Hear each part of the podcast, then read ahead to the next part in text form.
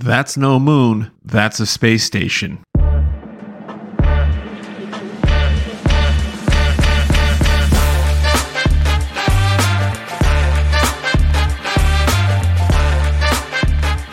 Episode 28, the perfect number. Fun fact about the number 28, it's in a special classification in mathematics. Perfect numbers are positive integers that are equal to the sum of their proper positive divisors, excluding the number itself. So for example, for 28, its proper divisors are 1, 2, 4, 7, and 14, and if you add those numbers together, you'll get 28.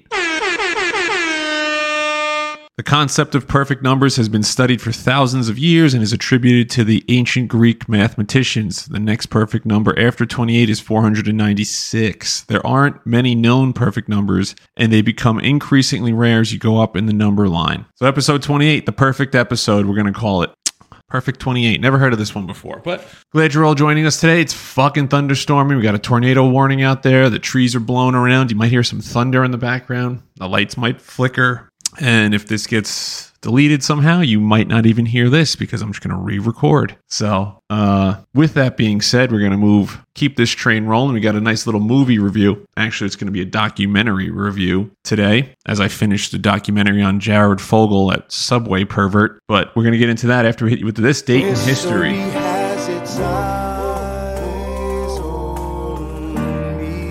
This date in history, June 16th, in 1884, the first roller coaster in America was opened to the public at Coney Island in Brooklyn, New York. Known as a switchback railway, it was the brainchild of LaMarcus Adna Thompson, who was later referred to as the father of gravity.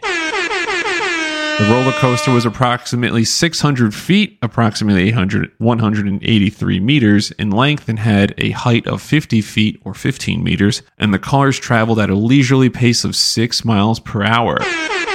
Riders enjoyed a breathtaking view of the ocean before being pushed manually by employees to return to the starting point. It cost 5 cents per ride, and it quickly became a popular and thrilling attraction. 5 cents per ride, a nickel's worth of a ride. Go to Disney. It's like $2,000 easy you're going to spend when you go to Disney. So prices of inflation, baby. That's what happens. This innovation marked the beginning of the roller coaster craze in America. Thompson's invention sparked the development of more complex and exciting roller coasters across the world, forever changing amusement park entertainment.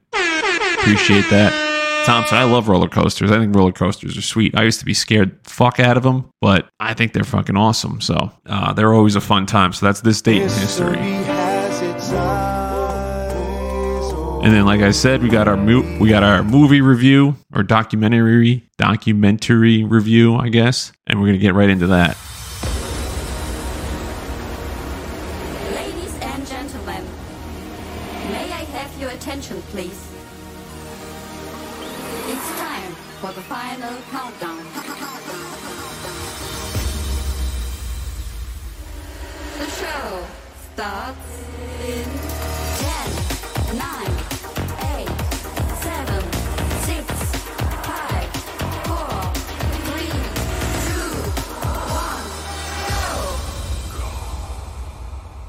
2, 1, go. Completely overproduced, I know, right? Like, way over the line. 45 second, 10-second countdown. So completely overdone, but you got to do what you got to do. Anyway, I recently watched over the last 2 days the Jared Fogle story, the Subway pervert. It's on Max, formerly known as HBO Max. Jared from Subway Catching a Monster documentary. I think it's a 4-episode series. It gets into pretty much how Jared Fogle went from for a minute there, he was probably the most famous person in America for like 14 years. Everyone knows him as the Jared the Subway guy. And then just like that, he pled guilty to child porn. And not just child porn. This documentary goes deep into the weeds on recorded phone conversations, text messages, his whole scheme on how the hell he did it, pretty much he was living a double life, which most of these perverts usually are, and how a conglomerate of people around him all kind of fell into place, and it was like the axis of evil, where it was a bunch of scumbags that he didn't know because he's very naive, because he's like a small town kid, didn't know these people were kind of sketchy, and it all just became one person found another sketchy person, and they all just kind of fed into each other, and it escalated into this huge thing. So for those of you that don't know, Jared Fogle is often known as the Subway guy. He's the former spokesperson for Subway,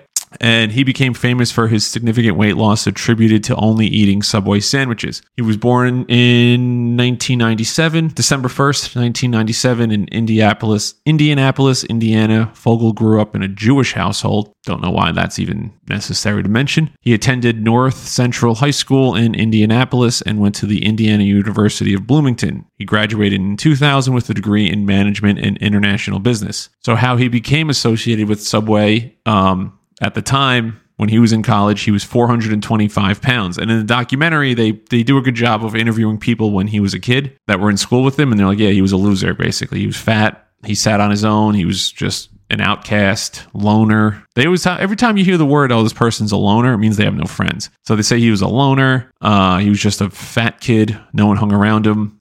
In college, he was 425 pounds, and he had a size 60 waistline. This dude was big, and he's tall too. So like, it wasn't. He's a big dude in these pictures. Concerned about his health, he decided to try to lose weight. He lived near a Subway restaurant and developed a diet plan that consisted of a 6-inch turkey sub for lunch and a full-length veggie sub for dinner, both without cheese or mayo, and supplemented his regimen with walking. Fogle managed to lose 245 pounds in a year following this diet and exercise routine, which is... shout out to his exercise. 245 pounds is a fuck ton of weight to lose. I mean, I guess when you have that much weight, so what is it? He was, quick maths here, 425, and he lost 245, so he got down to 200 pounds. 200 pounds is still pretty big, but again, he's like 6'5". Like, he's a big guy, or at least he looked really big. I don't know, he's at least 6'3". Anyway, and then he became famous because a friend at the school wrote an article about his weight loss and published it in the Indiana Daily Student and caught the attention of Men's Health magazine. The magazine included Fogle in a piece on unusual diet tips, which was read by a Chicago area Subway franchisee who alerted Subway's advertising agency. As a result, in 2000, Fogle was featured in a Subway commercial that showcased his weight loss story. His personal story resonated with the public, and he quickly became a central figure in Subway's advertising campaigns. There was a stretch there from 2001 to about 2013, I guess 14, when he was in court. You literally couldn't go a day without seeing at least 5 ads with this guy in it. He was literally all over the place. Like, he was Jared the Subway guy. That was it. It was Jared from Subway. And everyone knew he had the big ass pants he'd hold up. He would like stand in one leg and have the other leg held out so you could see how much weight he lost. Dude was everywhere. And what made him appealing was that he was like an average Joe. Like, he was just kind of a doofus. Like, if you talk to him, he always sounded like he had... he always sounded like he had a stuffy nose. He was very nasally. He was like, I'm Jared from Subway. Like, he was just like a doofus kind of, but yeah, I mean, he got better in public and all this stuff and on the commercials, but he was on Oprah. There's pictures of him shaking hands with George W. Bush, who was the president at the time. He was on The View, like everywhere.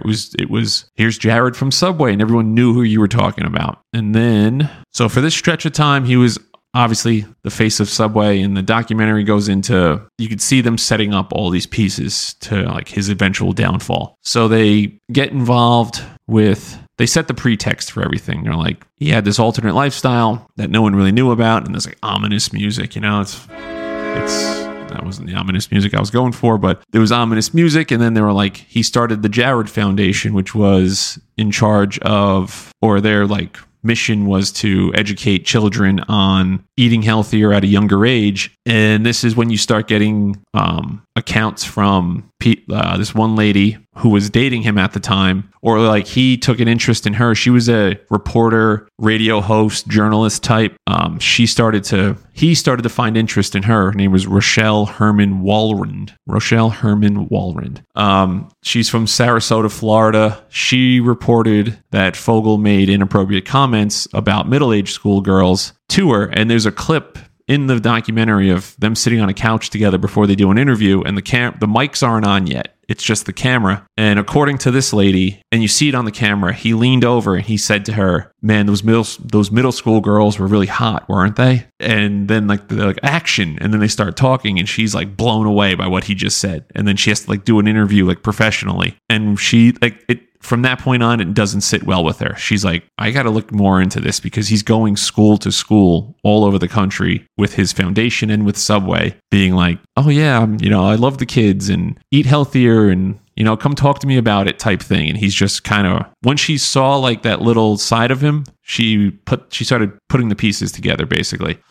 So she goes to the FBI and she's like, I have recordings of him saying creepy shit about girls. And it's not just like, oh man, that girl has a PG-13 body or something. He's not saying like stuff like that. He's blatantly saying on these calls like, oh man, I would love to have sex with a 12-year-old. Like they're so hot and I wish you were 12 years old. And yeah, like it's my dream to have sex with 10-year-olds. Like the youngest I would go was like 7, 8. And it's like, it's creepy because like you see this dude and you're like, there was Jared. Like, and they show commercials of him in it like the same day filming a commercial. And then later that night, he's on a recording talking about having sex with children. And you're like, what the fuck, man?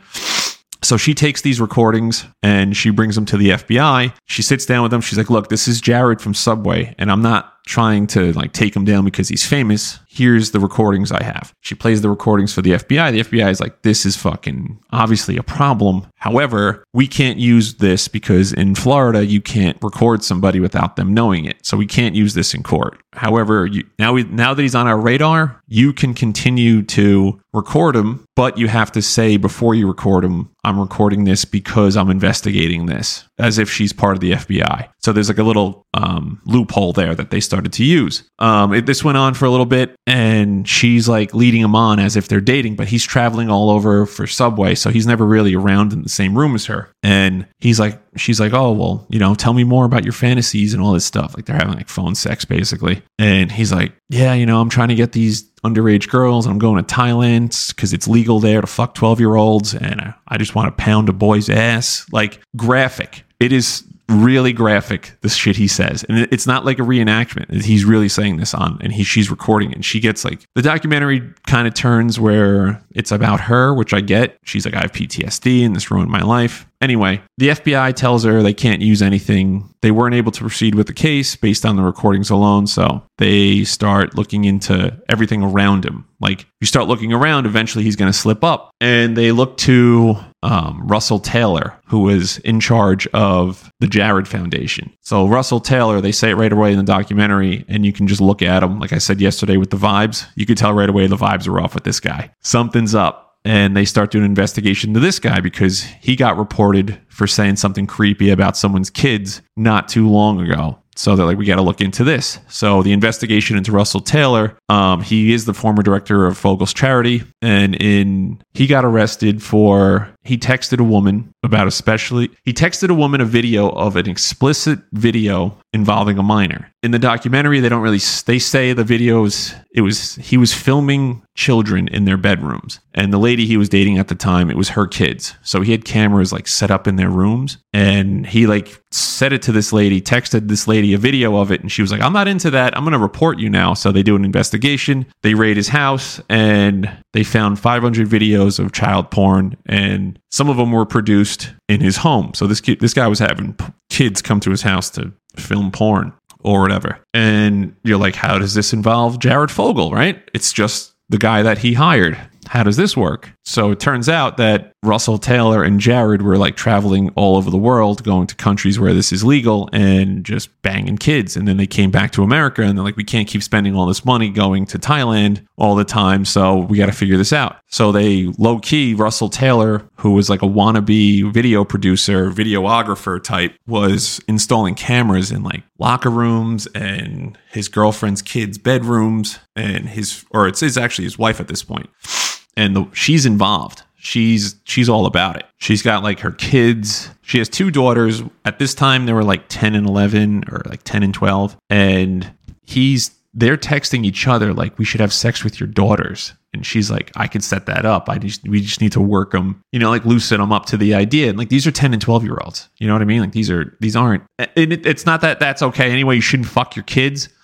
but it's not like they're even close to anything as adults. And the mom is involved, and it's a single family, so it's just creepy. So he sets up these cameras in these girls' bedrooms, and they're interviewing the two girls. They're older now, and apparently there was cameras all over the bedroom. And he would leave like laptops open. He'd be like, "Oh, I left something in your room for you." He left like a dildo in there with like lingerie and porn playing on a laptop, and was like, "Just watch that and like talk to me later." So they were kind of like grooming these kids to have sex with him. So they find all this out, and then it's like, how does this tie to Jared Fogle? He's in charge of this foundation. So they had enough at that point to be like, all right, well, Jared is kind of close to this guy, and he is over a lot, and they call him Uncle Jared and all this stuff. So he's got to know something. So they start looking at him. Meanwhile, the person I mentioned earlier, Rochelle Herman-Walrond, has all this evidence. The FBI is not doing anything about it. The cops aren't doing anything about it. She goes right to the news. She gets interviewed by, it's like ABC6, Florida, some shit.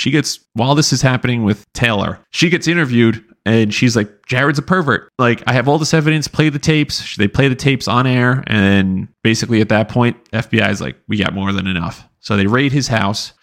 And again, he's a bumpkin from fucking Indiana. He doesn't know how to hide information or hide evidence. This dude's got cell phones and laptops and hard drives and USB fucking sticks of porn all over the place. Like his whole house. And he was married too, which is crazy. I mean, it's a massive house. So maybe he had like an officer who was hiding. Anyway, doesn't matter. He had all this shit. He had like, I think they said like 50 terabytes of child porn. Like, and like text messages and videos. And like, he's blatantly saying in text messages, like, bring that kid over. Bring that kid home. He's texting prostitutes in New York and LA, Vegas, Florida. Like, I know you got, can you send me someone younger than 18? Like, do you dabble in that? I'll pay you double. I'll pay whatever it is to get, a 14-year-old. It could be a boy. It could be a girl. I just want to pound them out. Like, weird, crazy shit. And you're like, this guy? And you're like, but like I said yesterday with the vibes. The vibe was off with that guy kind of from the beginning. You're like, he kind of looks like a pervert.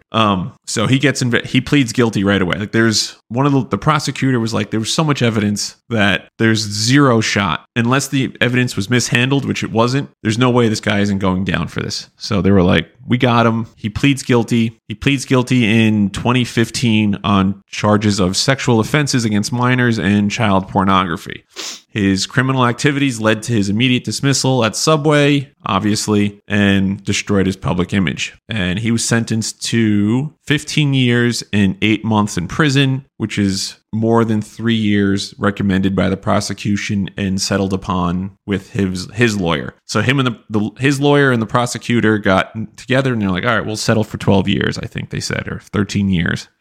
We'll go to the judge with this, and we'll be like, this is what we settled on. This is what's fair, we think. And the judge was like, no, this dude's a pervert. We're going to put him in for an additional 3 years. So he got additional 3 years added on top of that because the judge was like, this dude's a fucking creep. It's not even, it wasn't even blatant. It wasn't even hidden or like a little bit of child porn. It was like massive amounts and a whole ecosystem built around it behind the scenes. And the judge was like, no, this is sophisticated. This isn't just like he banged a 17-year-old. This is sophisticated child grooming, porn, molesting, the whole thing. So, and the judge was also pissed, and they explained this in the documentary pretty good, that his defense was he had compulsive sexual disorder, they call it, some weird scientific term. But they said once he lost weight, he had this confidence and he didn't know what to do with it. And slowly but surely, like, he kept getting positively reinforced towards sex, younger and younger girls, because he was always ugly and he never had sex when he was younger. So he got younger and younger. And it kept getting reinforced. And the judge was like, that's thin, man. Like, we're not doing that. There's no such thing as, they called it weak pedophilia is what the defense kept saying. And the judge was like, that's not a fucking thing. Like, and they had other experts being like, that's a made up term. Like, there's no such thing as weak pedophilia. Like, even either you're a pedophile or you're not. And the judge was like, all right, an additional 3 years on top of that. And as of today, he's still in jail. He has another 5 years. He gets out March 24th, 2029. So 6 years left, a little less than 6 years left in federal prison for being a fucking pedophile. So the documentary, like I said, it was like 3 or 4 parts. It was actually pretty good. I would say they could do a little less. They could have done a little less on Rochelle Herman-Walrond, that lady, the journalist lady that was like leading them on. It turns into like her show. eventually. And I get it. She's like the main character in this whole thing. Like, she's the one that knew about it the longest. And she was she was the first person to try to expose it. But it kind of feels like she's having her moment in the sun. They did a pretty good job of like letting her like fake. She did this point where she was like fake crying. And like, it is traumatic. I'm not saying it's not. I'm not saying she doesn't have PTSD from it or anything. But there's a point where she's trying to cry and it's not happening. And she like puts her hands over her eyes and she's like pulling at her eyes to like make them water. And it's just not working. And I'm like, they got it. They should have edited that shit out. Because she clearly was trying to cry and couldn't muster it up. The one really fucked up part was... if we go back to the Taylor guy, Russell Taylor. So I kind of glossed over this one, but he married. So the lady he married, right? She had the two daughters that he was spying on. They used to be like a church going every Sunday, going to services during the week, no drinking, no drugs, all this stuff. And for some reason, this guy, Russell Taylor, was able to meet her on Facebook, seduce her, obviously. Like, they fell in love. They got married, and then convince her that it's okay to have sex with your daughters and she should let the daughters have sex with him, even though they were like 10 and 12. I'm not saying it's okay if they were like 16 or 17, but if they were 16 or 17 or something, again, not okay. But it wasn't like they were going to be 18 eventually. Oh, you're going to be 18 next year. Your daughters are hot type of thing. This wasn't that. This was like, he was clearly going after children, like 100% he's going after children. And then he's filming them. Like, the FBI said they found like 20 cameras in one room, in one of the girls' rooms. And the other room had like 15 cameras. Like, every angle of the bed was... and it wasn't even the girl. So the girls were like, it wasn't even us he was filming. He was filming us all the time, which is disgusting and creepy. It was the other friends. She's like, we had to tell our friends and our friends' parents that while you were over our house, you were being filmed while we were like getting changed. And like, they say it in the video, in the documentary, like, we were teenagers, like we were exploring our bodies and stuff. Like, you know, things are happening hormonally. And, you know, she's like, the one girl was like, I was old enough. I was masturbating at this time. And like, our friends would come over and like, we would do what girls do on sleepovers at that age. And she's like, now I have to tell all these people that you were being filmed in my house. And it just, she's like, it destroyed my entire life. And I felt bad for that. I was like, that's gotta be like the worst thing ever, next to obviously being filmed. Like, the second worst thing is you're losing all your friends and everything because you had a fucking pervert living in your house. That, and the daughters say they knew the whole time, but I was like, you were 10 and 12. How the fuck would you know? But they said it was like known that he was creepy. Like, they had the vibe, like the vibes. They were like, they knew something was off with him, but again, they were younger, and the mom was like, no, he's fine, you know, he's good to go. Like, it's, you know, I love him and he's supportive and all this stuff. So that was like the worst part of it. They didn't really go into that much. That would have been good if they would have had like an extra episode on that family, because the mom got arrested. Obviously, Russell Taylor got like 28 years in prison, and they explained it like briefly in it. But they go to the two daughters now that they're older, and they're like, yeah, it's completely fucked up our lives. Like, they can't trust anybody, and they're normal-ish, but you can tell, obviously, like, we don't talk to our mom. Obviously, she's in prison, and fuck that lady. She ruined our lives, but it's definitely worth a watch. It keeps you hooked. It does all the things it's supposed to do, like even on Max, because there's no commercials. You could tell when there's commercial breaks because they like leave you hooked. They give you like, and they hit like the play button on the answering machine, and then it cuts off, and you're like, damn, I got to keep watching now. But it does expose this guy for a pervert, and he was doing it for, he says, according to like his lawyer, he didn't start doing that shit, like fucking children, until he got famous. So, but even so let's just say he was famous for 14 years with Subway. Let's just say he was doing it for at least 8 years. You know what I mean? Like at least 8, probably longer than that. And it just went under the radar. Then they were trying to say like Subway knew, but they didn't want to do anything, or like they just turned a blind eye. And they're like, I don't know what that guy does on his free time, but he's making us a shitload of money, so let's not look into it too far, because there's no way you're putting this person up in hotels like the Plaza Hotel in New York and you're not keeping an eye on him. He doesn't have a body, not that he needs a bodyguard, but like you don't have a PR person around him. Like he leaves the hotel to go out at night, and you don't have, like, where's he going? You know, you figured he would have had a body man back then to be like, hey, where you going, buddy? You need a ride? You know what I mean? Like you're the most important person to Subway's brand at this moment, and we don't know where you're going at night. So they're like, Subway definitely knew. Either they just turned a blind eye, or they just were really good at keeping it over there and not letting it touch the company. So they should probably do a documentary on that whole thing, like if Subway actually knew, but we'll never find out. But good thing this guy's in jail, because he's a fucking pervert, like I said, and Obviously, it's obvious now because he's been in jail for a little more than half his time. So I recommend it. There's another one, another documentary I'm getting into now, American Pain or America in Pain. It's about two dudes that just took advantage of the whole opioid crisis in Florida, because Florida's Florida, and you during the opioids, you can just go down there and get drugs without a prescription and shit. So looking into that one. And yeah, we're going to switch gears out of the movie review. Keep this train rolling. But yeah, highly recommend watching it if you can. It's not that long. I think each episode's maybe 40, 45 minutes, 3 episodes. Or you can just listen to me talk and you got the whole gist of it. And then we're here for the question of the day to wrap this bitch up before we get blown away by a tornado. If you could invent something that would make life easier for people, what would you invent and why? A robot, an exact replica robot of myself that's doing everything that I'm currently not doing.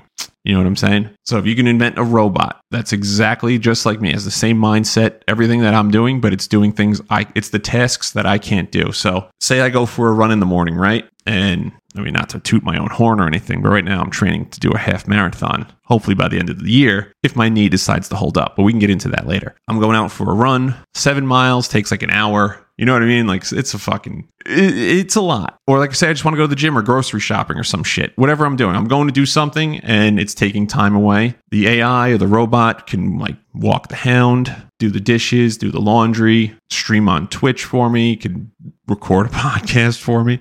It's doing everything I'm not doing at that moment. Or while I'm at work, it's like mowing the lawn. It's fucking getting an oil change. You know what I mean? Like, it's doing all the things I can't do because I'm obligated to go do something else, or like I'm doing something else at the time. So like right now I'm obviously recording a podcast, but the house has to get cleaned. So this thing would be cleaning the house or whatever. And then once I get up and I'm like, oh, I'll clean or whatever. I start cleaning, it'll go do something else. Like, oh, it's going to go do the laundry or, you know? So yeah, definitely a robot that can do all the tasks that I'm currently not doing. And it what would be a good feature is that it doesn't double up on the task. So say I myself clean the house, right?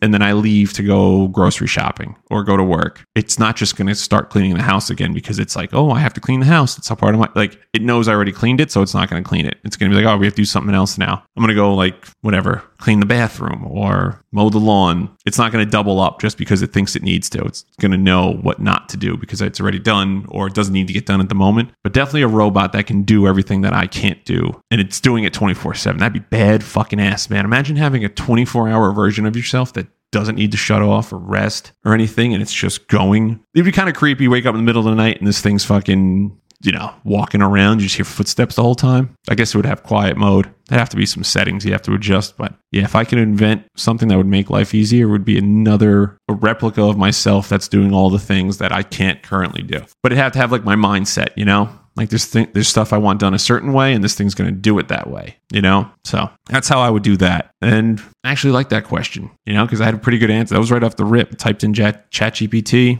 random question of the day, and this is the one it hit me with. So hopefully everyone has a good, if you have a 4-day weekend or a 3-day weekend, or you just have a normal weekend, hopefully it's a good weekend. I think Father's Day is on Sunday, so shout out to all the dads out there.